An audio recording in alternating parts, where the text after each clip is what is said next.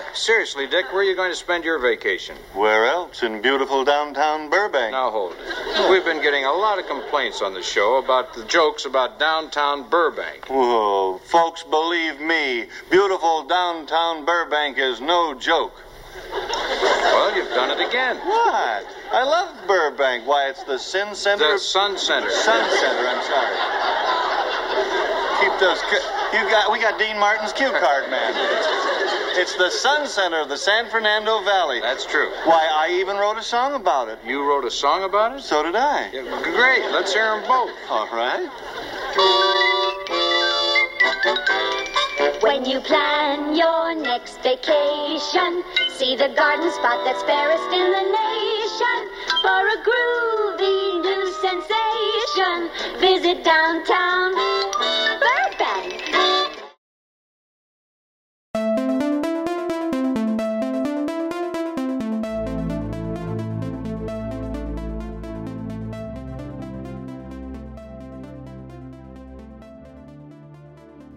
Burbank, California can be one hell of a unique city. On the surface, it's such a normal place to raise a family. Grab a cubano and a cafe con leche from Portos, and even do a little vintage shopping. But as soon as you start digging just a little deeper within the historical parts and the dark crevices of Burbank, you'll discover a pretty unique underbelly of the macabre and some haunted history. Join Hollyweird Paranormal as we take a haunted tour of the city of Burbank, deep in the valley. Let's travel to Glen Oaks Boulevard as we tour the tranquilly eerie library at Woodbury University. Let's grab a bite and maybe a milkshake at the supposedly haunted Coral Cafe located off of Burbank Boulevard. Then let's shop and chat with the ghosts of the Bearded Lady and Mystic Museum. Then we save the best for last. Let's take a spooky after hours tour of the sound stages over in Warner Brothers, and we might be able to rub elbows with the ghosts of Bette Davis and James Dean. And then we can head on over to the props warehouse where we can hang out with Annabelle the doll. She is definitely dying to meet you. So slide into your favorite shoes, grab your K2 meter, and slap on some sunscreen because it can get pretty sunny and hot in the valley. And join us as we take the haunted tour of Burbank, California. Let's get Hollyweird in the valley.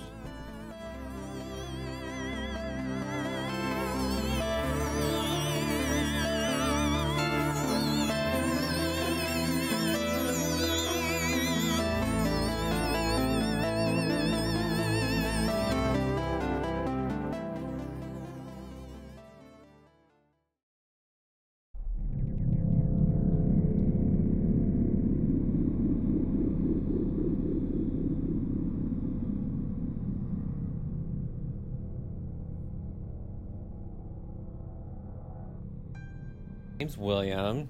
This is my ghost story. uh, it was like sixth grade. I was staying with a friend, just sleeping over at a friend's house, and he lived in this very weird house that was a bar, was like an old reclaimed barn, and it kind of the front of the house kind of looked like a face, and I didn't like it. Kind of freaked me out a little bit. And he, him and his siblings claimed that their house was haunted, but they were also elementary school age kids, so it was probably lying for clout. and so that night I got up to use the restroom and they had this on the they had a powder room so it was just like a toilet and a sink. There was nothing in it. And it had this very weird pocket door. So I went into use the bathroom and I closed the door and then it slid open slowly and I thought it was just like shoddy door. So I closed the door again and then I heard tapping. So it was like a tap tap tap tap. Can you pretty do prominent. the tap on the table? Yeah, yeah, Because it's pretty prominent. it was kind of like this See, that is a pretty loud tap. That's Yeah. not like a little like a little baby tap. Like oh, it could be an, it could have been an insect, but that's a. You Yeah. felt like it was a person behind the door. Right? Yeah, so I, I opened the door to check to see if anyone was behind it, maybe needing to use the restroom, and there was no one there. And then I Everyone has a ghost story. It might be an urban legend you heard in a sleepover, or that time you saw a family member appear and disappear in a blink of an eye, right before the hour of their death. It might not even be your story. We all have ghost stories that have crawled into the deepest parts of us and never let go. If you're lucky, then these stories may not have involved you in the first place. Cross this threshold with us as the nights get a little longer and the veil gets thinner with the Saturday Night Ghost Club on Hollyweird Paranormal's Patreon page. Want to hear these sidewalk ghost stories? Become a Patreon today at www.patreon.com forward slash Hollyweird Paranormal for as little as $1 or more a month. Saturday nights on Hollyweird Paranormal's Patreon page just got even more spooky. Come and join us as we cross this creepy threshold to tune into these creepy stories and more of Saturday Night Ghost Club. So join us if you dare.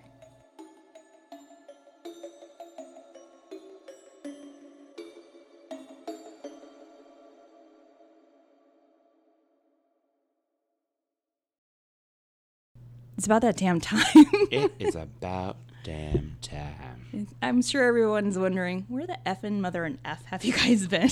Look, we talk about ghosts all the time. We just thought we'd try ghosting, see how Yeah. it felt. It didn't feel great. no, I didn't like it. no, it was terrible. We're back. Yeah, imagine a ghost being ghosted. What do you call Ooh, that? Ghostception. Oh, like And that. if anyone was listening, they've stopped immediately. Yeah. hey guys, Hi. welcome to Hollyweird Paranormal. We are your hosts, Tammy Merhab Chavez. I'm Bryce Mitchell Williams. and uh, it's been a while. it has been a minute, girl. I mean, I thought that I thought that October was just like you know going to be a nice, long, spooky month, and it was like It pretty was, chaotic. Mm-hmm. It was long in a way, I think.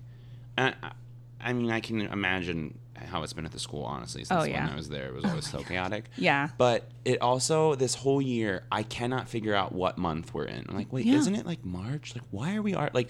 I remember being like, this is gonna be a great summer, and it was. Mm-hmm. I had an amazing summer, but it's gone, and I don't know where I put it. I cannot find the receipt. It's it's out of my life. Mm-hmm. Yeah, and that's how October was too. It's on layaway. Uh, ooh. Ooh, there you go. I have already been actively avoiding the Target Christmas section because it's beautiful and amazing, and I will spend every penny that I have. You just got back from Target. I know. I literally was at Target today. How was it? It was amazing. Oh my God, how were the moms? Oh, always so great as always. And I was like on my phone, and like the number of people that I like would almost get run over by. I was like, and I'm not paying attention, so that's definitely my fault. Yeah. but like, you literally are going to kill me with your cart. What is happening? yeah, love it.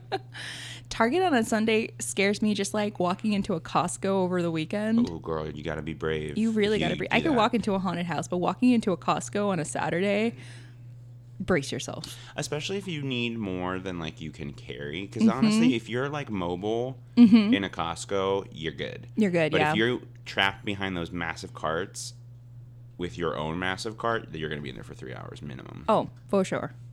Absolutely. With your brand muffins. I know. And so your good. variety pack. Ugh, that Kirkland brand gets it. What's up? I know. Ugh. All right, guys.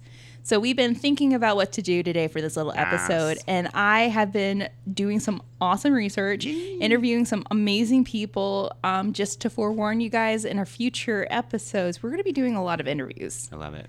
and we're probably going to be taking some trips too. I love it. Oh yeah.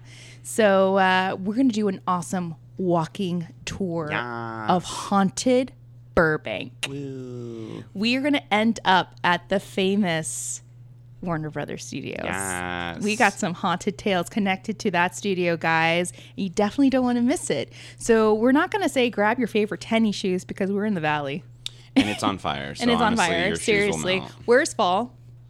What happened with fall? Because I it's like know. 98 degrees, and I am crying and desperately awaiting to wear a sweater. I know. I just have been doing it. I've been grabbing a sweater to wipe it. the I to wipe my sweat. Like, I don't care. It's fall. I'm wearing this. Like you're dying. I don't care. I don't care. Hold on, No. just hold my purse. I need to take off my sweater and squeeze the sweat out. Yeah, Autumn that's pretty much what it is. Season, and we really don't have it, so I just kind of have to I know, it. Mm-hmm. Ugh, and it's hot. it's hot. Today and yesterday was really hot. And LA is literally on fire. It's It is The whole city. I It- don't know. it- I went on the a Griffith, couple weeks ago, it was on fire. So Well, I went on the Griffith Griffith Park hike last week, Uh-huh. and like at the peak, you look and literally in every direction that I looked, there was a fire.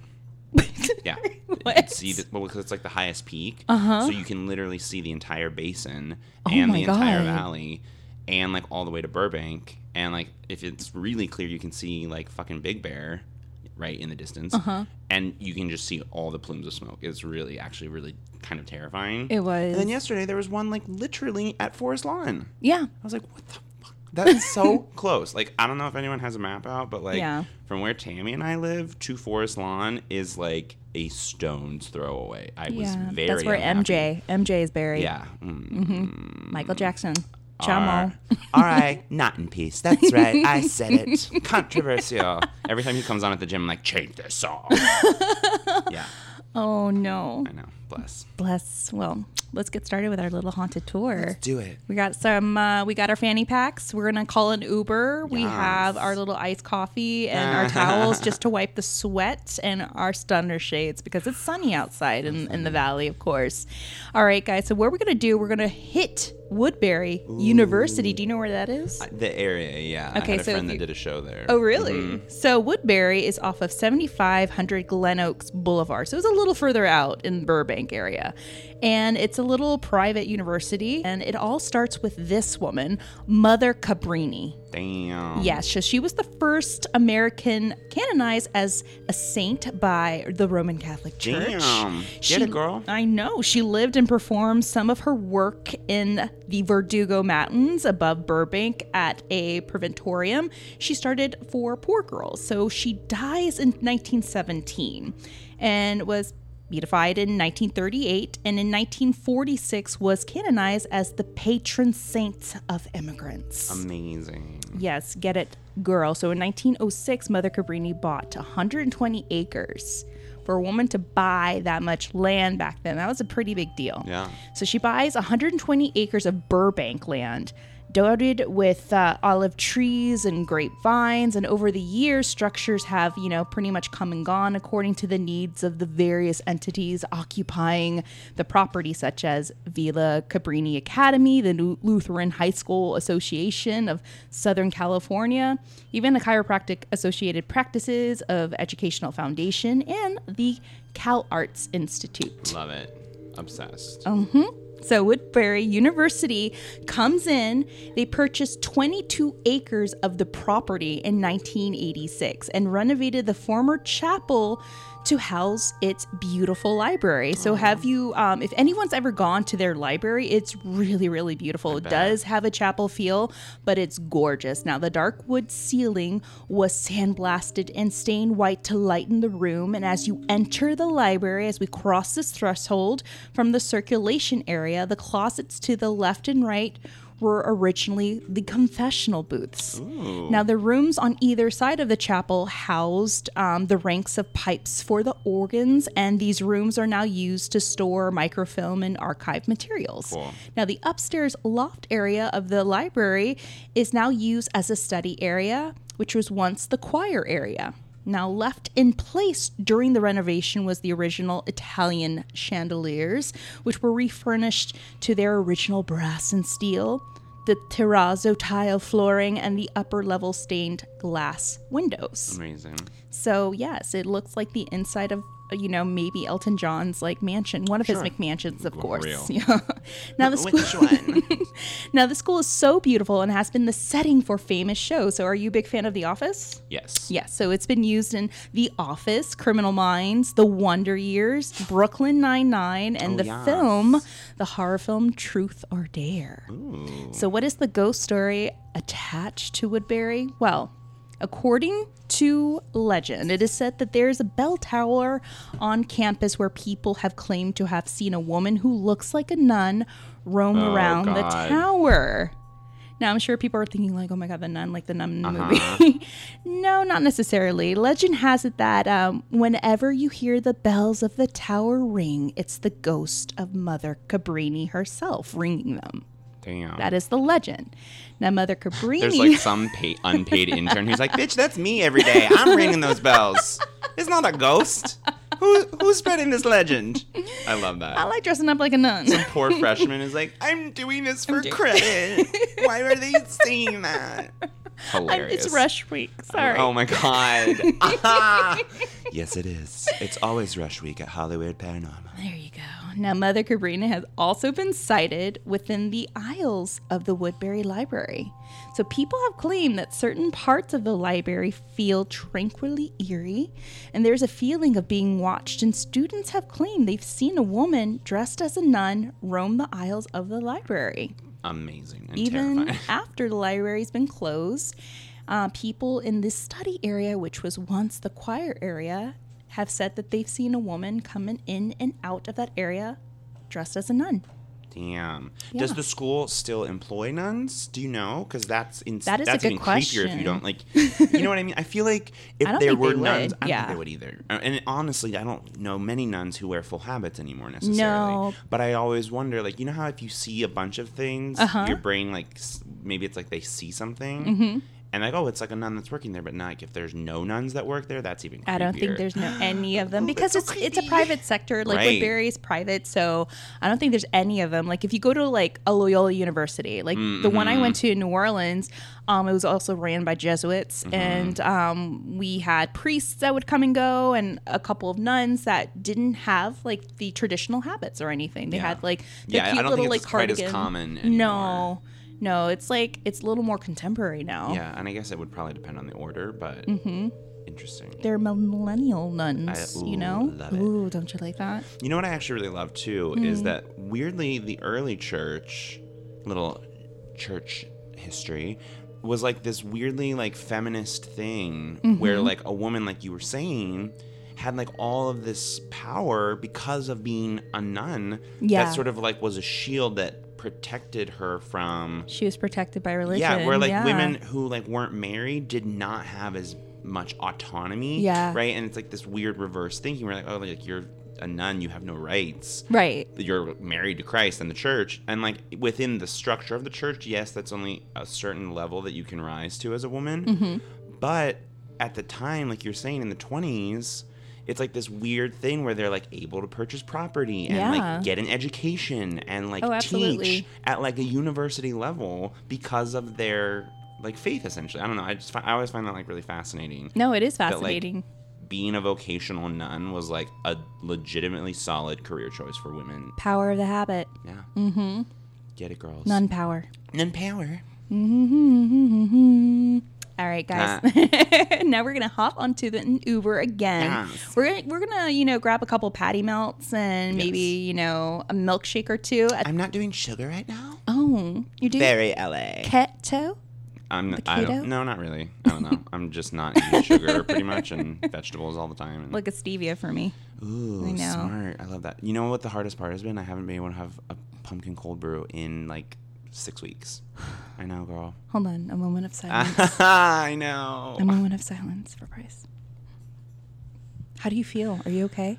Do you need to talk about it? Um. Yeah, I'm just in a very vulnerable place right now. Would it make you feel better if you just hold on to my iced coffee real quick? I'm good. Thank Okay, you. are you sure? It's I- here. I don't know if It's here for that close. support. I know. I know. I'm sorry. That's so ridiculous. All right, guys, we're gonna, we're gonna hop on this Uber and avoid going to a Starbucks because Bryce cannot do. Oh no, I'm still drinking black coffee. Okay, Like, Let's be very clear. But I'm not an insane. You could let him smell the pumpkin spice. I honestly think if I didn't drink coffee, I would die. no, no, put it in an IV, stick it in my arm, and call it a to, day. to. Seriously. So we're gonna go to the Coral Cafe, guys. It's a little further out, but we're gonna start further out. I would say in the cusp right there by uh, North Hollywood, Yes. uh, off of Lankershim and Burbank. So we're gonna go to the Coral Cafe, and why? Well, there is supposedly a ghost at the Coral Cafe, and that's what people kind of want to believe. Explained by uh, Peter Varnes, one of the Burbank Diners managers. So um, there is a video that was released in 2006 and it's a CCTV footage of this man that's cleaning. He's mopping the floors in the diner because the diner is open 24/7 and um, around 4:16 a.m. you see in the CCTV footage like what looks like these two dark orbs kind of manifest into what looks like an apparition of a woman Oh my god. and it's following this poor man that's trying to clean the floors and you can see like the man turns around at one point and he looks at this apparition and he's kind of like spooked so oh my god. it's on youtube i don't know if you want to hear you want me to pull it up real Yeah, quick here yeah, we're gonna yeah, pull it up guys let's listen to the fear in bryce's live reaction of me screaming. serious all right here we go Oh my god. i'm gonna post this on our instagram Yes. all right so here it is Let's go. Oh my god. Don't you don't you see that? It it just like toward Oh my god. Ew. Uh, I'm laughing because I'm so nervous about this. Like I don't know if it's like legit or if it's I- mean, 4:16 a.m. in the morning. It's kind of close to oh, witching. Oh my yeah, god. I don't but know. you that see last it. panel yeah, does seem a little. mm, but you see, he kind of is like, "What the fuck is behind me?" Oh, I do not like that. I don't like that it's following him. Right? And he's the only one in the in the place. Gross, gross, gross.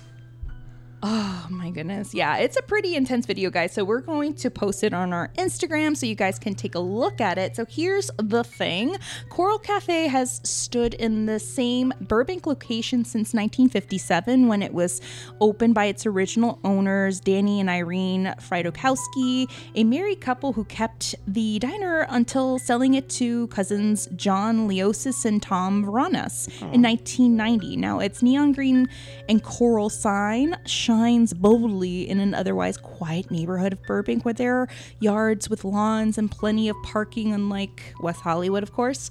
Yes. And um, when the streets are dark at night in Burbank, you could definitely see the Coral Cafe sign light up brightly. I love that. Now, I've gone inside, I've eaten there before. I've even asked a couple of the workers there, and this one hostess that I was talking to, I was like, hey, is it true that this place is haunted? She said, well, I haven't seen or felt anything because I usually work during the day, but I know that some people at night have claimed that they felt some things, like um, chairs will kind of be, you know, they'll move around by themselves. Dishes will clank by themselves when they're left on the table. So there's something there. They just don't know what it is. I wonder too if there's like manifested energy, like how you said people want it to be. A- Yeah. Or maybe it's something that people have brought in. oh, interesting. Because if it's a it's a bit of a, you know, a grease spoon kitchen if you think about it. Like mm-hmm. there's some pretty rough people that go in there, especially if it's open past midnight. You think mm-hmm. about the people that go in there Look, past nothing, midnight. nothing good happens after midnight. No, So like, go to bed. go to Taco Bell. Don't text that person that you're getting ready to text. go to sleep because nothing good happens after midnight. Do not go to this cafe. They're gonna hate me. They're like, just stop ruining our customers. Like, but facts are facts, America. I don't know what to tell you. So yeah, I mean, Lord knows what was probably brought there, and Mm-hmm. it probably just stayed there. Look, if you're gonna haunt somewhere, I think a diner is pretty high on the list for me. Right. Being like around that food, I love Uh-huh. diner food. I Me too. love Like it. go haunt a Dupars or something. Ooh, yeah, especially the pies. Ooh, yeah, I love Mm, that. I'm all about that too. I, Mm-hmm. I feel like haunting like the place you work. Like, ugh, sad. Yeah, we'll get into that very, very soon. Actually, we're gonna go down the street, guys. We're gonna hit Magnolia Boulevard Yes. because this is a really interesting street, and I happen to have a ghost story of my own that happened at Ace Vacuum and Sewing. Damn. Talk about you know going Close back, to home. talking yeah, Fuck. talking about like going back to work in the afterlife. This is the story of Frank, and Oh, we sent this story to two girls on the bench for their Halloween right. episode. So it's um it's on their list, guys. If you go and subscribe to Two Girls on the Bench, they're one of our Pottern friends. I love them. But they did a really awesome, like I think it was a two or three part series of like just ghost stories that they collected from other Pottern friends as well, us included. So in short, this is what had happened. In February of 2019, I was picking up a sewing machine from Ace Vacuum and Sewing, and they're located on 2916 West Magnolia Boulevard. Shut up. Shout out. And it's a very small shop. Yes. It's right next to one of our favorite coffee shops, Palm Coffee Yes. and um and i you know was sitting in my car after you know the manager came in and helped me load the machine into my car and uh, there was a lot of traffic. So I was like waiting in the car and I was just doing a TikTok video, which is what you guys have seen on our Instagram. And just to kill the time, I didn't have to rush back home. I didn't have to go back to work. I was like, oh, I could just like chill here until traffic subsides. So um, I record the video. I review the video and then there's this part where I'm wearing sunglasses and in the frame where I'm wearing sunglasses I see a face on the lens of my sunglasses. Ugh. And I keep on going back to the frame and then I finally screenshot it and I zoomed in. It's a face of an old man. Oh my god. And he's wearing these big sunglasses. He has this like bald head and like a scruffy beard and I'm just thinking to myself like Wait, no one was around me. No one was parked in front or behind me. No one was walking anywhere around my car. The only movement is the traffic way on my left mm, side, mm-hmm. but there's not a soul around me. So Or I am was there. was there. so I go home. I'm kind of freaking out and I'm thinking, is, is something like attached to me? Like, mm. what happened? So in my car, I'm like, look, whatever I captured on this video, you're not welcome in my safe space just to protect myself. So I sent the picture to a couple of my friends who are paranormal investigators and they were perplexed. They were just like, I don't know what that is, Tammy. That is something, it's kind of freaky. Where were you? And I told them, look, I was on this busy street. It's a place with shops. And they're like, I mean, is the shop haunted? I'm like, it's a vacuum and sewing machine repair shop. But then again, it is Old Burbank. So maybe. The next day, I decided to contact the shop. And I have good rapport with them. So I spoke with the manager and I was like, Jason, I'm coming from a good place here. And I'm and I'm serious about this. Um, do you have anything weird that's happened in the shop? And he said, without any hesitation, yes. That things have been moving in and out of the shelves, things would fall off the shelves. When he's in the back of the shop, things would it sounds like someone's rummaging through things in the front of the house. And they have their stations in the back of the shop where they do their repairs. Their tools are always there set on their station. Sometimes those tools will go missing and end up in the front of the house for no apparent reason. And I asked him, you know, is it in relation to the vintage machines because they have some on display? And hmm. he said, no, it's Frank. I'm like, what? You named it. You named it. I'm like, who's Frank? Who's Frank? He said, Frank used to work here. Oh my god. And Frank died three years ago. Whoa. And I, I asked him, I'm like, what, what did Frank look like? Bald, big sunglasses. And before he can say the rest, I was like, scruffy beard. He said, yeah. I'm like, Jason, I need to bring this picture to you tomorrow. I don't know how to explain it to you, but I mm. captured something in front of your shop after you helped me load the machine into my car. And he said, Yeah, just come on by.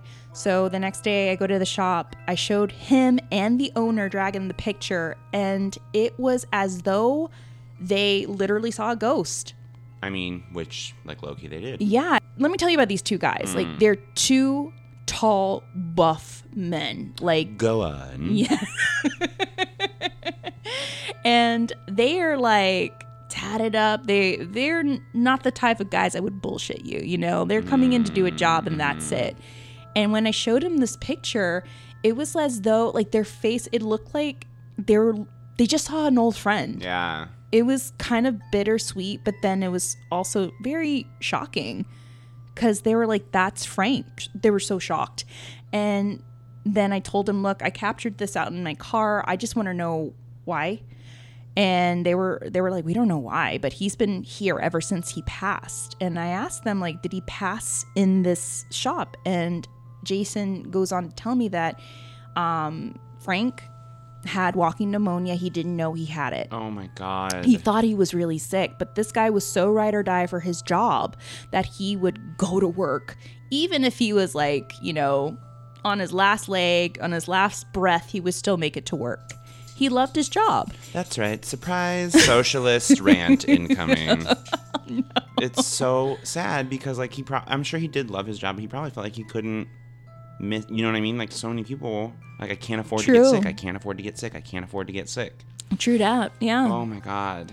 But you know, genuinely, he liked being around Yeah, these two that. guys. You know, that. that's what I got from Jason. Like he led a very tough life. He was a recovering alcoholic. Wow.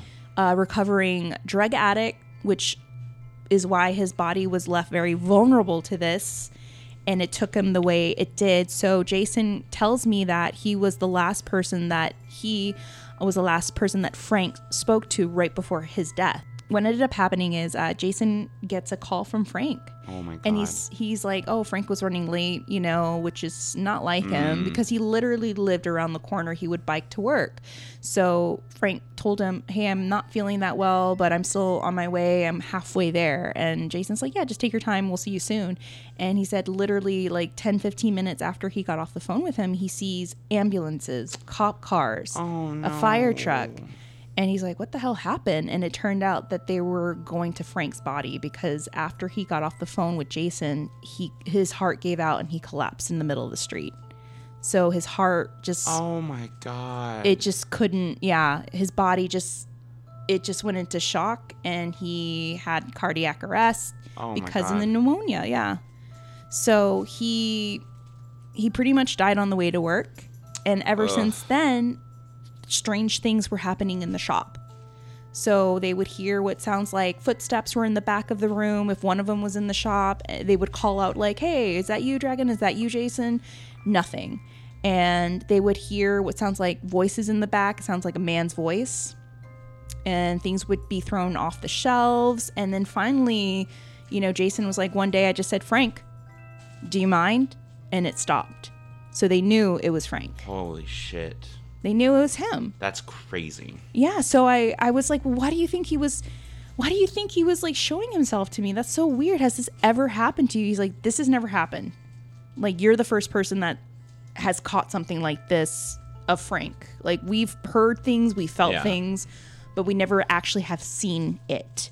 I mean, maybe that has something to do with like either him sensing that you're someone who is Mm-hmm. more open. And that's what Jason said. He said, "Well, you do this Yeah. because while we while I was there, I was doing the live um, Instagram feed, and you know, um, people were asking questions, and I asked him, I'm like, "Why do you think?" And he said, "Well, because you do this stuff. You Mm-hmm. know, you dabble in this stuff, and maybe you know you're a little more open."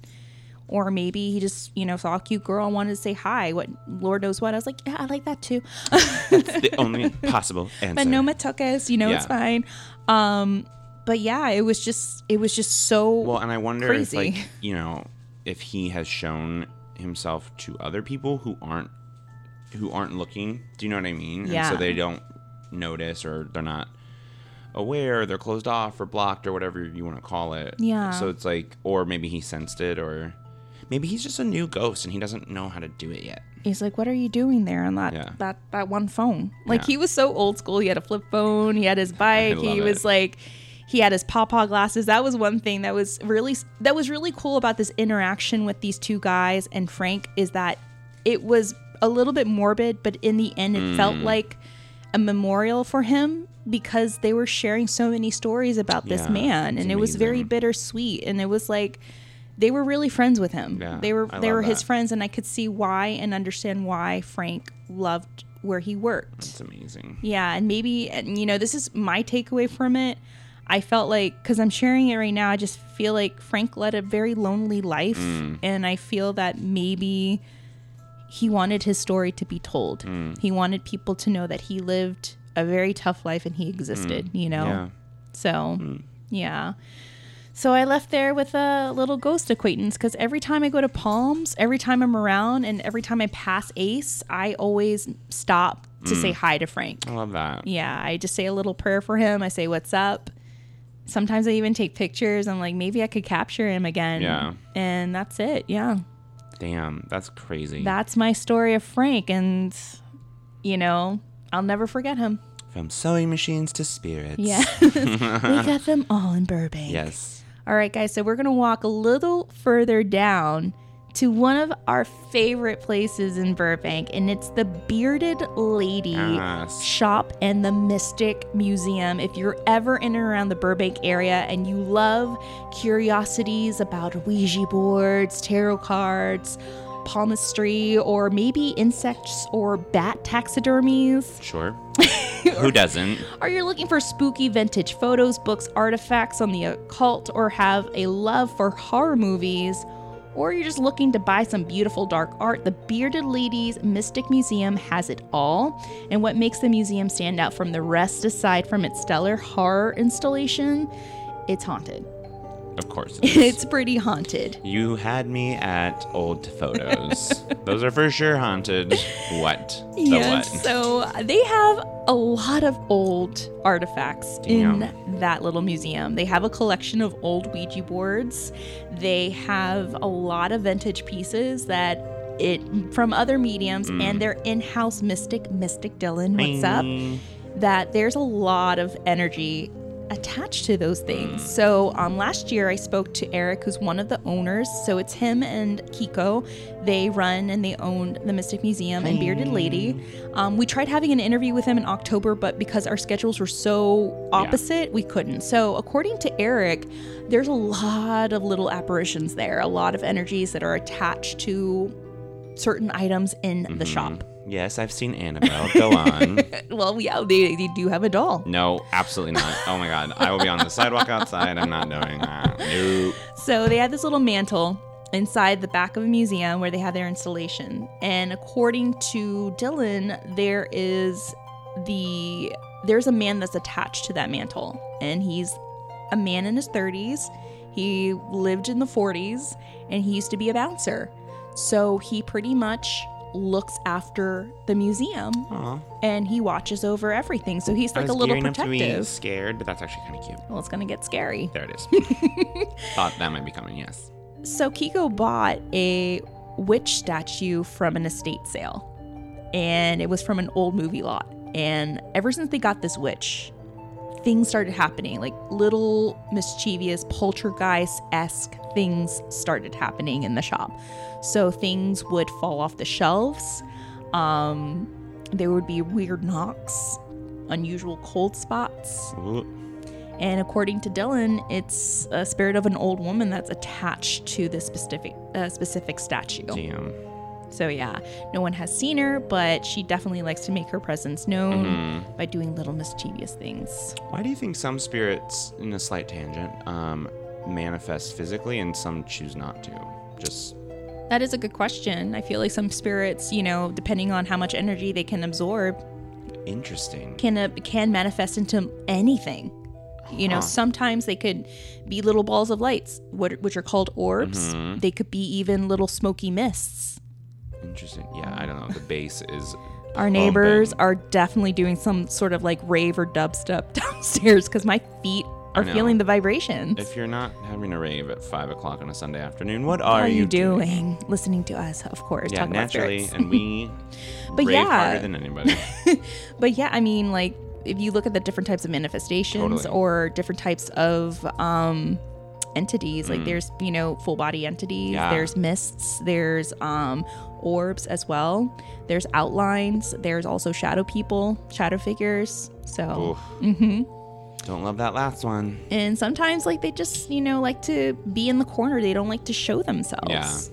It's, you know, different hypothesis. Yeah. There's not one set answer. I'm sure people like, no, I have the answer. Well, I'm sure there's a lot of different hypotheses about, about that. And they all probably have like a basis in reality because just how no two people are the same. Like I assume no two spirits would be the same either. So like Mm-hmm. you and I like different things. We would probably be different kinds of ghosts. yes, you'll I would be very a- lazy. just like "Uh, I don't know. I guess I'm an orb today. I would be a vision of a tall venti iced coffee, yes. of course. Oh yeah, I'm for sure haunting Starbucks. It's fine. Another entity that tends to roam around the Mystic Museum is an entity of a little girl. Now, Hmm. Eric had explained to me on an Instagram live feed a year ago that he had a very interesting yet scary experience Mm-hmm. when he was closing the shop. So, there were stories that were circulating from him, no, from Kiko and another girl that was also another um, partner of the shop. So they would tell him, I, you know, I think there's a, a spirit of a little girl that likes to like run around and giggle, and Kiko has even seen her, like, seen like a part of her, like running um, past a doorway. So what they believe is that she's connected to this door that separates the museum from the shop, and it's a door that they bought at a sale. It's an old physician's door. It's wooden and has glass. It does. It looks like something that you would see in an old doctor's office, you know? Damn. So, um, according to Eric, one night when he was closing, he was closing by himself. He hears the sound of little pitter patter of feet, like like a child running.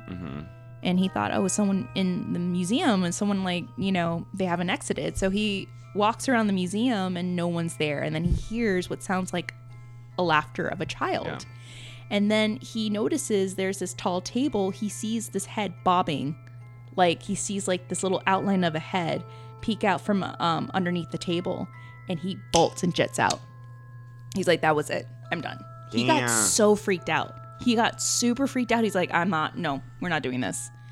He he was so spooked that night. He was like, "It just." I could tell like it was messing with me, and I just didn't want to be messed with. Yeah, no. Yeah. So he was freaked out.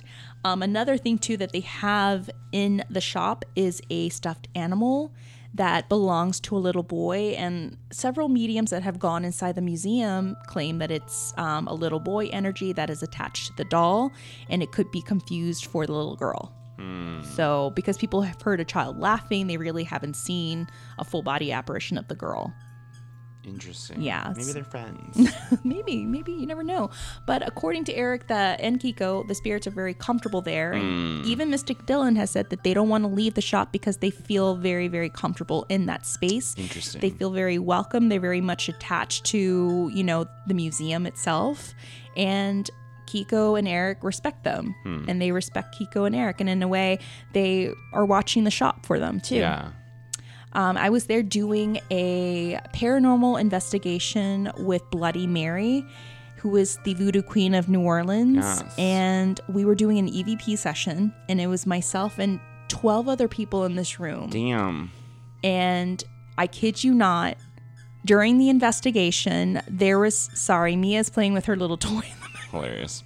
during the investigation there was this shelf and it had um, a card on a little on a little easel. Mm-hmm. and um, she asked the question you know we're talking to the spirit of the little girl or maybe the woman attached to the witch statue. If you know if that's you that's been making you know things fall from the shelves or for those phantom knocks can you do something? Can you move something? Can you speak into this mic? Can you um, maybe make something fall off the shelf. And sure enough the card on the easel flips off of the easel and off of the shelf. And it lands onto the floor. And Oh my God. all of us witnessed this in the room. Like myself and 12 other people Yeah. we saw this happen. Like it there was no cause for it. We even tried to debunk it. We're like is there a vent i mean did you bump into the shelf nothing you know it was like this force literally grabbed the card and just flipped it off the easel and Weird. onto the floor. It you could hear go. Ugh. Yeah, it was. I saw it. I was like, it, that thing looks like it's gonna move. Like, what is that? And then pff, it just falls off the shelf. Oh my god. So yeah. Now I was there a couple of weeks ago. We're going to listen to her uh, this little Yes. interview. This little interview with Vanessa, who is a part-time worker at the Mystic Museum. And it seems like Kiko and Eric keep on buying things. Oh my god. And these things are manifesting some sort of energy in there. And Oh my God. Vanessa and some other workers have been experiencing some strange ongoings. So, this is my interview with Vanessa since I wasn't able to interview Mm-hmm, Eric and Kiko. So, we're going to listen to that right now. Hi, my name is Vanessa. I work at Mystic Museum, and this is my ghost story. So, I started working at Mystic Museum like a month ago. Uh, I used to come in all the time, but as I started working here, uh, we had um, another employee that uh, would tell me that when I when we would go and open together, um, he would find Ouija boards on the floor. No. Yeah. That's right. You guys have a collection of Ouija boards here, right? Yeah, so we used to have them standing up uh, on a table in the center of the store, and it was before the doors were open. He started taking photos because I didn't believe him, and I thought he was just trying to punk with me because I'm new. Uh, so uh, he showed me the photos of like the days that I'd come into work before I'd get here that there was Ouija boards on the floor. So um, that day that he showed me, there was a lady in the store, and I was thinking about it, and I was like, oh, like he's just joking, whatever. So, um, as I was thinking about it, it's funny because it, one of them fell in the center of the store. So I was like, that's just coincidental. Like maybe it's just the way it was like standing or whatever. So it was a stack of four. And um, as I walk to pick it up, I bend over, get it, and the, the rest of the stack falls on my head. so oh my three them- god. Were you okay? I was definitely fine. was just more of the scare. Do you think it was an initiation like welcome to the Mystic Museum? definitely, definitely. So the lady that was in here, she screamed, mm-hmm. ran out, and she never came back. And there was also two guys in the store when that happened, and they were freaked out because they were. They told me those boards didn't slide off the table, which they mm-hmm. would since they were leaning. He was like they went like the opposite direction, so they fell. So he, so they were like, "That's freaking weird." And uh, we had a rental one time, and the store was essentially empty. It was just us, and then like, um, like you know, the party that was renting the store. And that night, I kept seeing the apparition of a man from behind the counter. oh my god. I, I heard about this apparition. Yeah. Um, he was trying to open the cases. So I saw him three times that night. The first time I was behind our counter and I thought from the corner of my eye I saw someone trying to op- open up our jewelry case that has like mourning jewelry. And as I look up, I was like, "Oh, hello!" And there was nobody there. What did he look like? Um, definitely. Um, I couldn't see his face, but I saw his torso and his arms and his hands. Oh my god. Um, but from like his like arms, he looked like he was like late twenties. I saw a white shirt and like khaki uh, pants. Um, so I look up, no one was there. Um, the second time that night, I was ringing somebody up, and I thought I saw someone trying to grab our tip jar from uh, the counter. Oh hell no. And the Don't fuck with my money. the crazy thing is that uh, the lady. No, they got it. The crazy thing is that the lady that was ringing up, she turned at the same time I did because she thought she saw someone like a hand. yes, so she you got validation. Definitely. And then at the end of the night, uh, I was with Eric, who's the owner of Mystic Museum. Uh, he was standing by our front door, and I was leaning against our counter. And we thought we saw somebody trying to walk from the rental that was going on to the store. So, this little hallway that's right here. And uh, I heard footsteps, and I look to my to my left thinking that there was someone coming in and there was no one there and i turned to eric i'm like you know what this is the third time today i keep seeing this guy and eric was like yeah I, I saw exactly what you saw too You got that validation. I've spoken to Eric before, and he's had a heap of stories attached to this place. And it's not just the place, it's more like the artifacts here that were purchased and, like, I think it was movie uh, warehouses or like Paramount or Fox Studios. Like, they bought a couple of items that may have brought in some attachments. definitely um we had a medium mia morte in here and uh i was telling her that i keep finding items on the floor like when i know i just passed there and there was nothing there before Oh, no. So um, she told me that uh, there's definitely a spirit of a man that's in the store, and that she's uh, trying to find out what items it was exactly that he was attached to. I have a feeling. I think I know which one it is. I think it's one inside our mourning our mourning jewelry box. That kind of looks like Really? him. Yeah. No way. Yeah. oh my god and it's like the same like almost resembles the same man that you saw Yeah. around the bar Definitely. he's trying to look for liquor 20 years old think about it yeah. So I think that's who it is. Um, but yeah, I give him attention, so I'm easily scared too. I guess. i think he likes to purposely pull people's tails and stuff i think he does it on purpose to scare and get a rise out of everyone Definitely, uh, Mia told me he liked me Oh, that's that. good. That's good. He's, he, you just gotta be like, no me toques. like, no me Def- toques. definitely, I can speak to him in Spanish, no problem, whatever he likes. But I just don't want Ouija boards thrown at my head anymore. Oh my gosh. I mean, people are afraid of Ouija boards to operate them. Now you got to duck to, you know, avoid them here in the shop. Well, thank you so much for sharing your ghost stories attached to the Mystic Museum. Yep, it's only been a month, so hopefully I think it will calm down. Guys, we're going to be um, also interviewing um, Eric and um, is it Kiko, right? Kiko. that are they are the owners of the Mystic Museum and the Bearded Lady Boutique, which is located right off of Magnolia Boulevard in Burbank, and they have a slew of ghost stories of their own attached to other entities, not just the gentleman, but also there's a little girl entity and Yes. I think another one too that I've even heard and seen and witnessed. Yeah, there's a lot of crazy stuff that you guys here have here, aside from oddities, but you literally have ghosts. Yeah, um, Eric told me he forgot to tell me when I applied that this place was haunted, so I found out on my own. Score. for me, I've been like, where can I? When can I start? When can I begin? well, thank you so much for sharing your story. Yeah. I mean, she's close to the 90 days, so Yeah. if you survive working there, you can survive anywhere. It's time for a raise. Um, I had a customer. Well, I use that term incorrectly. I had a person come into the Chipotle that I worked at and Uh-huh. steal our tip jar when I was working there. no. It is the angriest I've ever been in my life. I would be I, too. she like came and she was homeless. Not to per, you, the Chipotle that I worked at had a very. It was like right by the Red Line train stop. Yeah. So there was a lot of transient friends. So basically, it was like my entire job was like fighting people over whether or not I would give them the restroom code. Oh, no. And once you've had to scrub shit off the walls, literal shit, you get real Oh, sassy no. real quick. So people be I like, "Can I have that. the code?" I'm like, "No, you can't." And they'd be like, "What?" And I'm like, "I'm sorry." Like even people who had come through, I'd be like, Oh "No, it was on your receipt. Like if you didn't keep your receipt, I'm not giving it to you." hmm I was crazy. I hated working there. Hated it.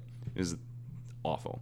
Yeah. it well, was where really you difficult. work too is like, it Yeah. was, there's a lot of transients, There's a lot, of So crazy this woman, people. she like came in and she was like pretending like she was gonna order something. oh, no. And I'm like sitting there, and then she grabs it, and I reached around the counter and grabbed her. I like I felt like a surge of rage in my body, and it scared me so much that I like let go because I was going to like hurt her. I was like ready to throw her to the ground. Okay, what if like, it was a ghost, Bryce? It wasn't. It was. I touched it. it Let's was a, say it a hypothetically, Yeah. if you're working at Chipotle and an entity walks in and you're trying to take your tip jar, would you? Yeah. I would fight a ghost. yes. Yeah. Fuck that. We got some salt in the back, Yeah. bitch. Are you ready? Yeah. yeah. Yeah. That's that's that's all I could think of the whole time. I was like You're listening. I like, was like, the tip jar. "Hmm, I've like I've fought over a Mm-hmm. tip jar. That's got to count for something. Yeah. But yeah, the, I mean, like the stories that are attached to this place and like her experiences and her validation, like I know the validation is huge. Yeah, people witnessed it. Yeah. People and I saw those boards and I, and I'm like, they have a lot of weight. Mm-hmm. They can slide, but the way she showed me that how they fell over, it was like they fell forward, not under. Yeah. they didn't slide. They just like it was like someone pushed them forward to fall on top of her head. That's insane. Now I'm going to show you the picture of the guy Oh God. that she pointed out. So they have this new thing. It's like this glass case of these antiques. Now they're called mourning pins, and they're the pictures of deceased individuals that have passed. So in Victorian times, I mean, it's like they're just asking to be haunted. like what? I know they're it's like the you know adoptive home of, of, of spirits, wandering Hilarious. spirits. But there's this like case, and she showed it to me, and there's all these little pins of all these like you know individuals that I, I'm assuming that have passed and moved on. Yeah. So this is the guy that she pointed out. I'm gonna post it on our Instagram again. Damn. But I would be haunted by him. I wouldn't mind. Yeah, he's not bad looking. He's not bad looking at all. He could like, you know, he could maybe tokas me.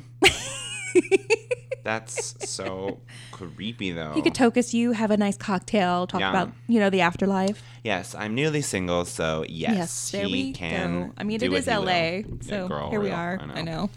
Rather date a, a ghost than a narcissist. There you are. Huh, hilarious. So yeah, it's. I mean, It's pretty insane. That's a new one that I've heard. Like I haven't heard of that one last year, but this year when I was talking to her, I'm like, that's new. That's she's crazy. she's like, yeah, because this whole this whole case is new, and I always see him around this case. So weird. yeah. That's fucking creepy. I was able to chat with her other coworker, the guy that witnessed the whole Ouija board Mm-hmm. thing, and he validated it as well. That's insane. And I asked him, like, is it true about this dude? He's like, I've seen it. Like, I've seen him in the corner of my eye, and it's always by that glass case. Damn. Mm-hmm. Or So- the tip jar. Or the that tip little jar. thief. So I highly recommend, guys, that you definitely go over to Mystic Museum, go see their art installation. They have one of the Evil Dead that goes all the way up until the end of December. So you definitely should catch that out and definitely go support them. They're amazing. They're, you know, local business owners. They love horror, they love the macabre, and they're awesome. I love that. Mm-hmm. Hi. Hi. Now, we are going to take a nice little Uber ride to Warner Brothers. Yes. And guys, I'm so excited for this. So, Warner Brothers is located off of 3400 Riverside Drive, and this studio is responsible for making Ghostbusters and other famous horror film franchise like Annabelle, mm-hmm, The mm-hmm. Conjuring, and so much more. Yeah. Even La Llorona, they're responsible for that recent horror film as mm-hmm. well. So before we go into the spooks, we'll go into a little history of it, of course. So Warner Brothers Studios were founded in 1918 by the brothers Albert, Harry, Samuel, and Jack Warner, and they were the sons of Jewish parents who had immigrated from the U.S. in the 1890s. So the three eldest brothers had started their careers in the music theater, no, the movie theater businesses, acquiring a movie projector. They would travel to these little towns in Pennsylvania and show little films on their projectors and, you know, charge people at the door. So they would travel throughout Pennsylvania and Ohio. And Sam and Albert Warner invested the money to promote the films The Life of an American Fireman and The Great Train Robbery, opening their first theater, The Cascade, in New Castle, Pennsylvania in 1903. So in 1904, the Warners founded the Pittsburgh based Duquesne Amusement and Supply Company for the distribution films, but by World War I, they were already producing their own films, eventually opening the Warner Brothers Studios on Sunset Boulevard in Hollywood in 1918. So then, um, through the 20s and the 30s, they expanded. They go to Burbank. Warner Brothers opens their huge lot in Burbank in the 1920s, and um, they built up one of the most prominent motion picture studios of the golden age of Hollywood. So directors like Darryl F. Zanuck helped to build the studio's prestige in the area, um, especially with top actors of the time such as John Barrymore, Douglas Fairbanks Jr., and Errol Flynn, and a gradual conversion from silent films to movies with sounds definitely came about. So they were the first production group to come out with the first film that had sound, Damn. which was really really cool. So their movie The Jazz Singer, starring Al jo- um, Jolson, signaled the beginning of the era of um, talking pictures. However, after the death of Sam Warner, Jack becomes the sole head of production, and in the years to come, he ran the studio with an iron fist. So oftentimes he was, you know, firing actors who didn't want to work or causing problems and grief, and other studio employees that were being lazy. Under his control, the studio expanded by acquiring other properties such as the Stanley Corporation, a major theater chain, and partial and eventual complete shares in rival First National Pictures. Harry's son, Lewis, became the manager of Warner Brothers Mu- Music, built from Brunswick Records.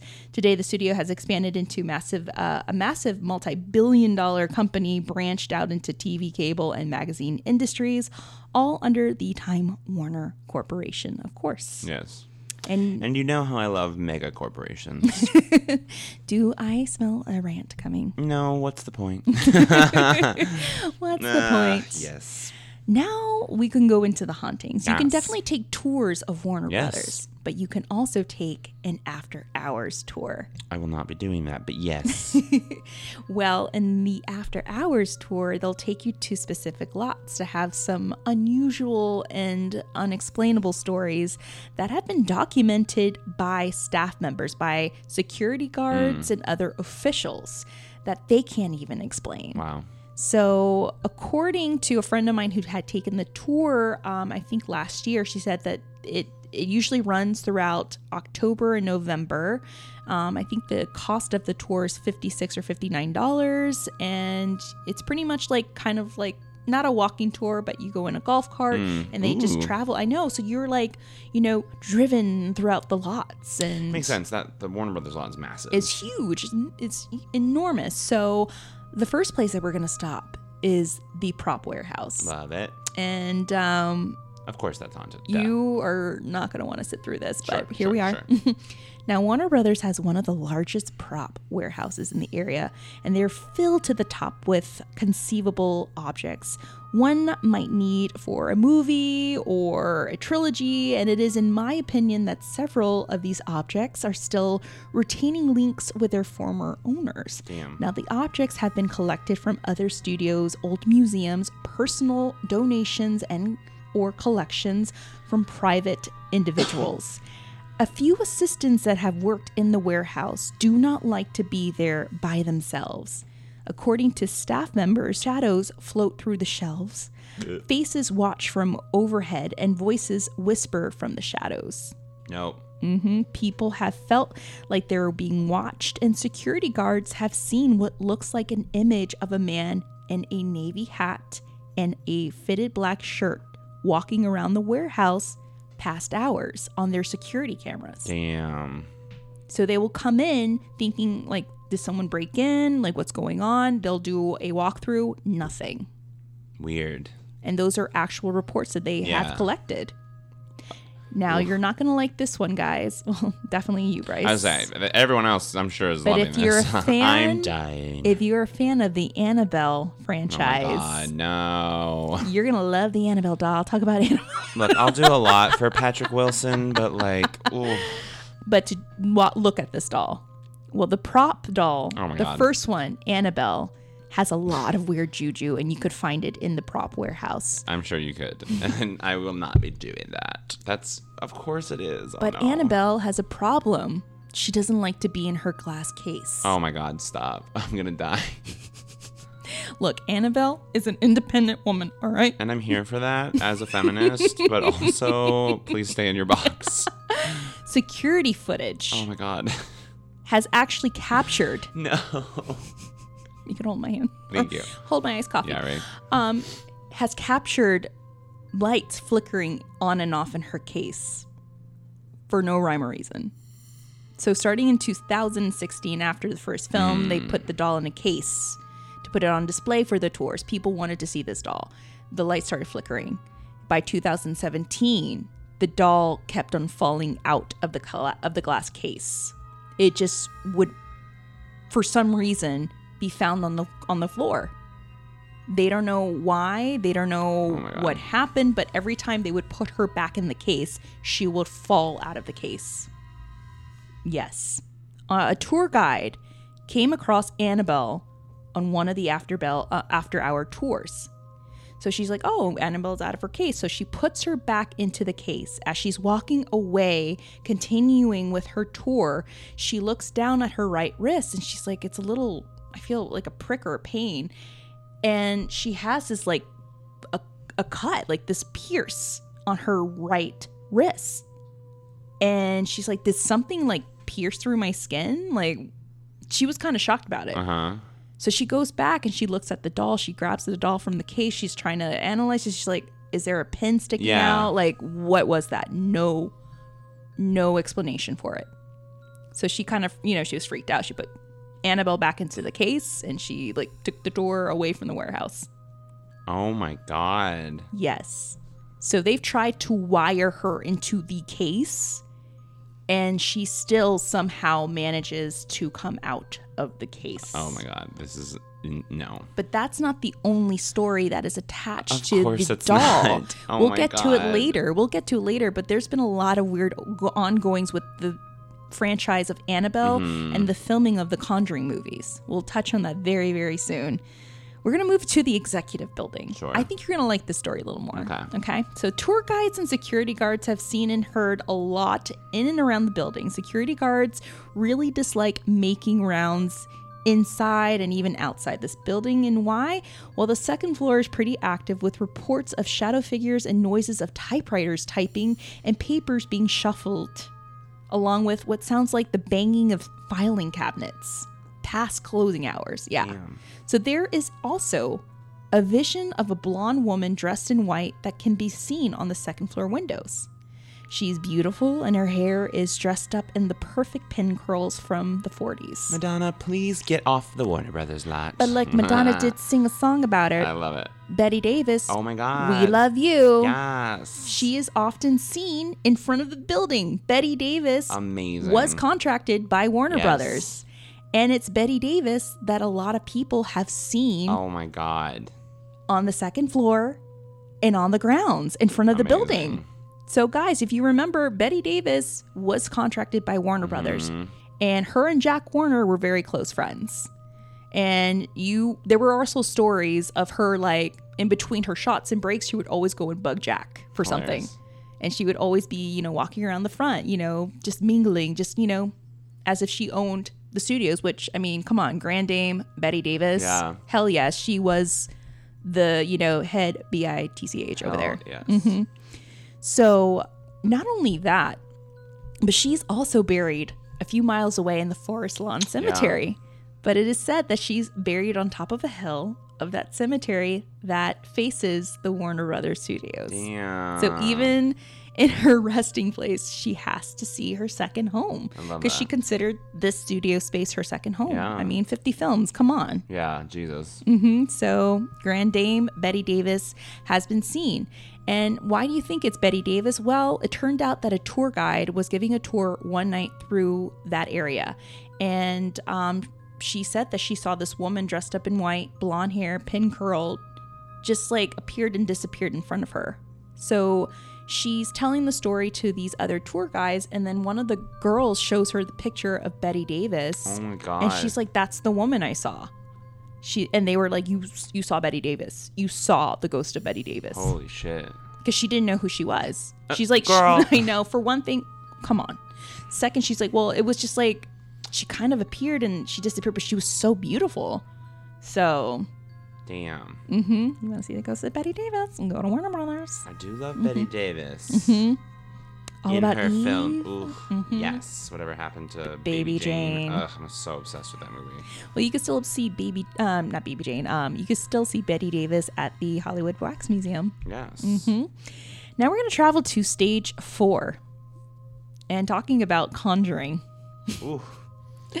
Now, we thought that uh, stage nine was going to be the most haunted stage. Well, ever since the filming of the Conjuring series and the Annabelle series, Yeah. there's been a lot of weird things that have happened. We have a friend named Claudia that works for, yes, that works for the Costumes Union 705 in Los Angeles. Yes. And she has a, you know, group of friends that have worked on the Conjuring movie sets, the Annabelle and the Paranormal Activity movie sets, and they have confirmed that a lot of weird things have happened on those sets for Hold no apparent reason. Yeah, so we're going to try to get them on here. If you girls are listening, we definitely want to bring you on this show so you guys can share those tales. Yes. So, according to the tour guides, the soundstage four is where they film Conjuring 1 and 2. I weirdly love the Conjuring series. As scared as I am of horror movies, mm-hmm. I love them. You, They're know, you so also good. love Patrick Wilson. I, it, that definitely is what brought me in. I'm not gonna lie, because I do love him. I think he's a great actor, and I want to have his children. Uh-huh. But I also, of all the horror movies, those are the ones that I like. Pretty best. damn good. Yeah. Yeah. Look at me Now- being so brave. Now, Warner Brothers had to build a water tank for Conjuring 2, and they had a lot of water scenes that they needed to shoot. So they used stage four. They built a humongous water tank for these scenes, and the department head, Chuck, that was there to oversee the tank and all its, you know, activities, uh, would always be the last one to leave. So he would, you know, do his rounds, close up. But one night, yes, one night he was going down the stairs and it felt like someone tried to push him down the stairs. He turned around and no one was there. And then another night, it was even stranger. Well, he was about to lock up and leave stage four when he started to hear what sounded like banging coming from the water tank. Ugh. Like he felt like there was someone trapped in the water tank and they were banging against the wall of the tank. Ugh. and he just couldn't explain it. He was freaked out. He rushed out. But other cast and crew members have noticed in the catwalks of the stage mm-hmm. four that they've seen figures, they've seen shadow figures. They would ask, you know, the crew, like, who's up there? And the crew said, well, there shouldn't be anyone up there. Everyone should be on the ground. Mm-hmm. Yeah. Yuck. Oh my god. It got so bad, the activity, that they had to bring a priest to stage four to bless it. Oh my god. and you think the activity was going to cease. It didn't. It Oh made God. things a lot worse. People were being pushed, people were being scratched because then at that point it's like you're trying to get rid of me. So I'm exactly. gonna like fuck with. Oh my god, that's so scary. Mm-hmm. you're like shaking so. I know. Like no, no, no, no, no, no, no, no. I'm not here for this. So yeah, so like those series of Annabelle and Conjuring have definitely conjured up something that mm. is no bueno. No bueno. And yet they keep making movies. Yeah, because the franchise is yeah. freaking popular. Yeah, it is. Jesus. Oh yeah, it's popping. There's like what? How many things in that universe now? Like f- eight movies? Mm-hmm. Jesus. Oh, yeah. Now we're going to move next door to, well, further down to stage eight. Security guards would hear laughter of children. Oh god, you know how I feel about ghost children. Oh yes. So, security guards would have to do their rounds. They have to do their walkthroughs, check and double check that the doors are locked. Well, it seemed that one or a couple of security guards have gone into stage eight and done walkthroughs hmm. and quit on the spot because stage eight freaked them out because they would go in and it sounds like children are there running around in the dark and laughing. Yeah.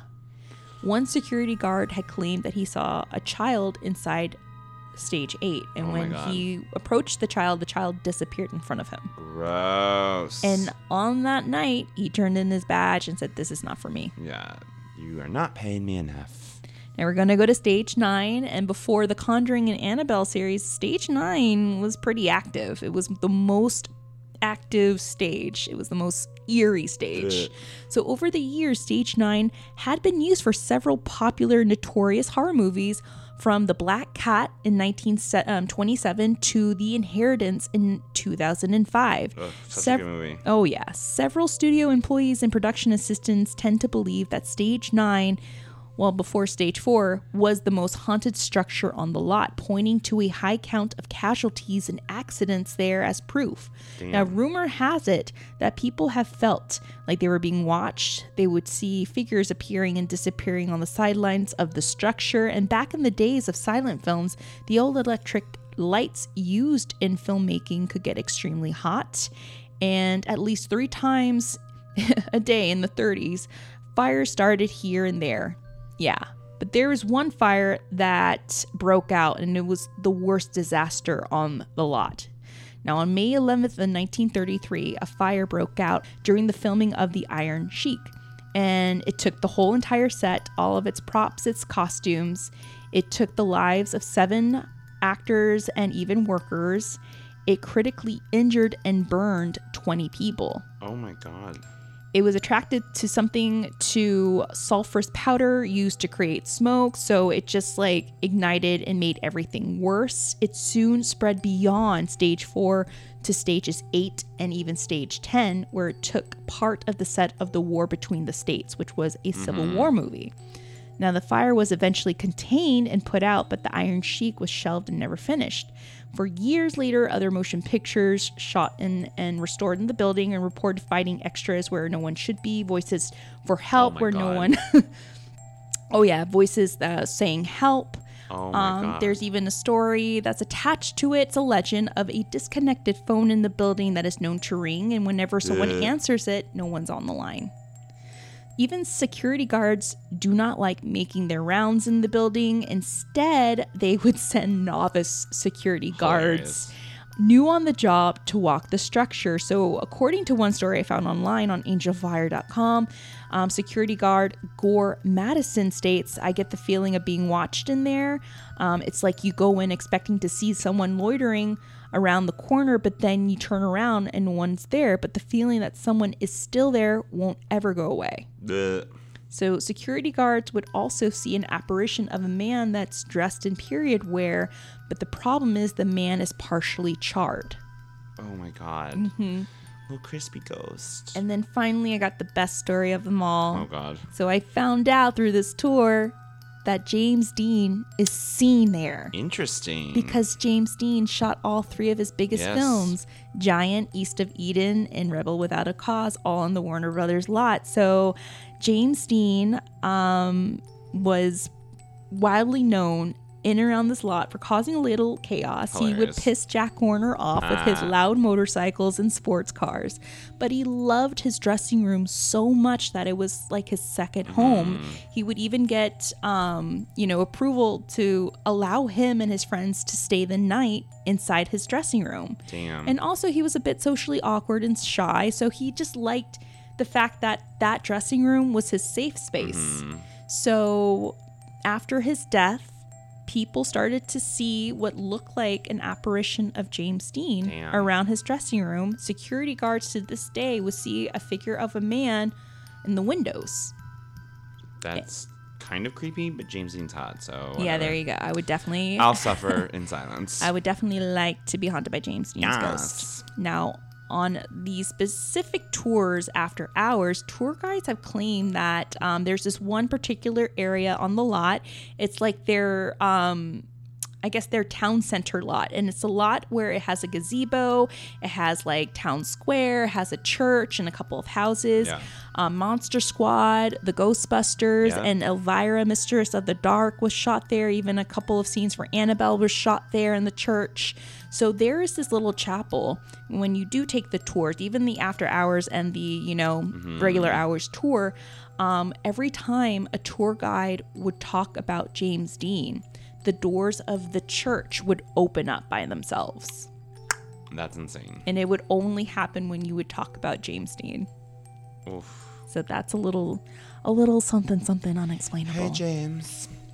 and that is the haunting of Warner Brothers. And here's a little tidbit too: there is no stage 13 because Jack Warner was extremely superstitious. So he, Warner Brothers doesn't have a stage 13. Does it skip or they only have 12? It just skips Love it. Mm-hmm. because he was super, super superstitious. Oof. So yeah, that is all of our stories. Yeah, it's what a beautiful tour of Burbank. A little tour of Burbank, guys. Just a little piece of Americana right there. Yeah. Of ghosts. Haunted Americana. of ghosts and all. So guys, um we just wanted to take the time to do a big shout out to one particular listener. yes. Suzanne Stewart. Hi. I felt like we needed to give you a shout out because you sent us such a beautiful message on Facebook. Know, it was so sweet. And we hope that you're listening. what and if she hasn't gotten to this episode Oh my gosh, she will. No, No, will she just be won't. waiting for her. She- I love that. 'Cause, like, I think she said in her thing that she's like catching up on old episodes. yeah, she'll no, she she will. Catch. Oh my god! I hope it's in like six months. Like, What? Well, I want to write back to her. I just wanted I to find the, like more time to sit down and write back. So, so guys, if we don't message you guys right away, it's because like I don't want to send like a half-ass message. You know, we want to send like sit down and send something meaningful. But You deserve a full ass yes, message. you do. so, Suzanne, like, thank you so much for that sweet was so message. we just Thank wanted you. to like you know take the time to thank you. Also, a big thank you to our patrons. Thank you to Jose Ramirez, Hi. Jessica Hang from Singapore. Yes. Don't worry, girl. We're gonna be sending you your, your free merch. If I could send merch to New Zealand and South Africa, I could definitely send it to Singapore. It will get there. Don't worry about That it. That's the one thing I miss about the school. I loved that mail machine so much. Oh yes, you better believe. I love it. Uh-huh. Another thank you to Jonathan Murphy, Hi. Therese Media, Michelle, Robert McDonald, and Cheryl Lod- Lodovico. Hi everyone. Thank you guys so much for So signing up for our Patreon. Um, just another thing too, Bryce. You see that right there? I do. You want to hold it? Sure. That is our new Zoom mic. It's amazing. So when we go, I thought it was a razor at first because it looks like a little electric It razor. It does, it does. It's so cute and tiny. So this is our Zoom H2N mic, and it is an amazing mic that we're going to use when we, you know, do other interviews with or Mm. crossovers with other podcasters. And Magic Quest Boys will definitely do ours. Don't worry. Don't Ah, worry. Um, it's great for investigations and other, you know, interviews, especially for our Saturday Night Ghost Club. So if you guys are out of the loop, Saturday Night Ghost Club is another incentive when you sign up to become a Patreon. Yes. So it is um, a Saturday Night Ghost Club series of stories. It's like a little mini podcast that we have for our Patreons on our Patreon page, where I collect ghost stories from people like Vanessa at the Mystic Museum and other people that are willing to share their spooky tales of the paranormal. So everyone from friends, coworkers, people that I usually meet at a coffee shop or sidewalk that are willing to share their stories, I collect them and upload them to our Patreon page for the Saturday Night Ghost Club. We've also put the previews on our um on our episodes so you guys can get a little, you know, a little amoosh boosh with that. I know. Fancy as fuck. Now, speaking of Patreon, guys, if you want to be Hollyweird producers, well, you can be that by donating as little as $1 or more a month for just a couple of months, or even just for one month. It does go a long way. We were able to purchase this mic so with cute. your donation, so thank you so much. And um, we're currently going to be saving up for other things too, but it also helps with our hosting sites. It Mm-hmm. helps with our coffee fix and our transportation when I go and do investigations and interviews. It's Mm-hmm. The it's it therapy that I really- need for the fear. it does help us does. out a lot. Just for one dollar or more, you can definitely help produce our episodes and even episodes for Saturday Night Ghost Club. Love it. Yes. So can't get enough of Hollyweird Paranormal? Then stalk us on Instagram and Facebook at Hollyweird Paranormal and Twitter at HWP Podcast. If you have a story for our listeners' stories episodes or our listeners' tales, then Yes. please send them our way at Hollyweird paranormal at gmail.com.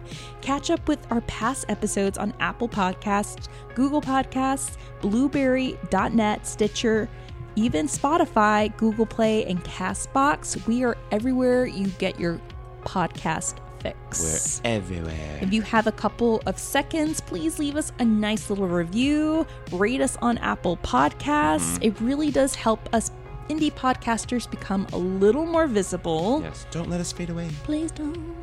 But we've seen a couple of your reviews, guys, and thank you. But there's one that wasn't so great. Eh, what are you gonna do? Yeah, um, this one says the needlessly superior attitude of the hosts, along with their we're better than the rest of the world because we're from LA.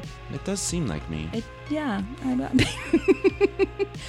Point of view is impossible to fathom since their intelligence is subpar, Oh, average sure. at best, absolutely unlistenable. Other podcasts cover the same subjects without insulting the listener's intelligence. Well, I am not smart, so that's actually We've a covered very that accu- that's several an times. accurate read. Like I don't know how many times we I need, know. and I, I mean, sorry, but LA is is the best coast, Ah. one of the best coasts. I think I've actually even talked about that I don't love LA. what? But if I ever made someone feel stupid, that obviously is not my intention. But No. I am dumb, so that actually is a fair. I read. mean, that's So, fine. I mean, it. average is pretty much the best description, but Yeah, let me show you my high school GPA. sorry. I don't know what to tell you. like, sorry.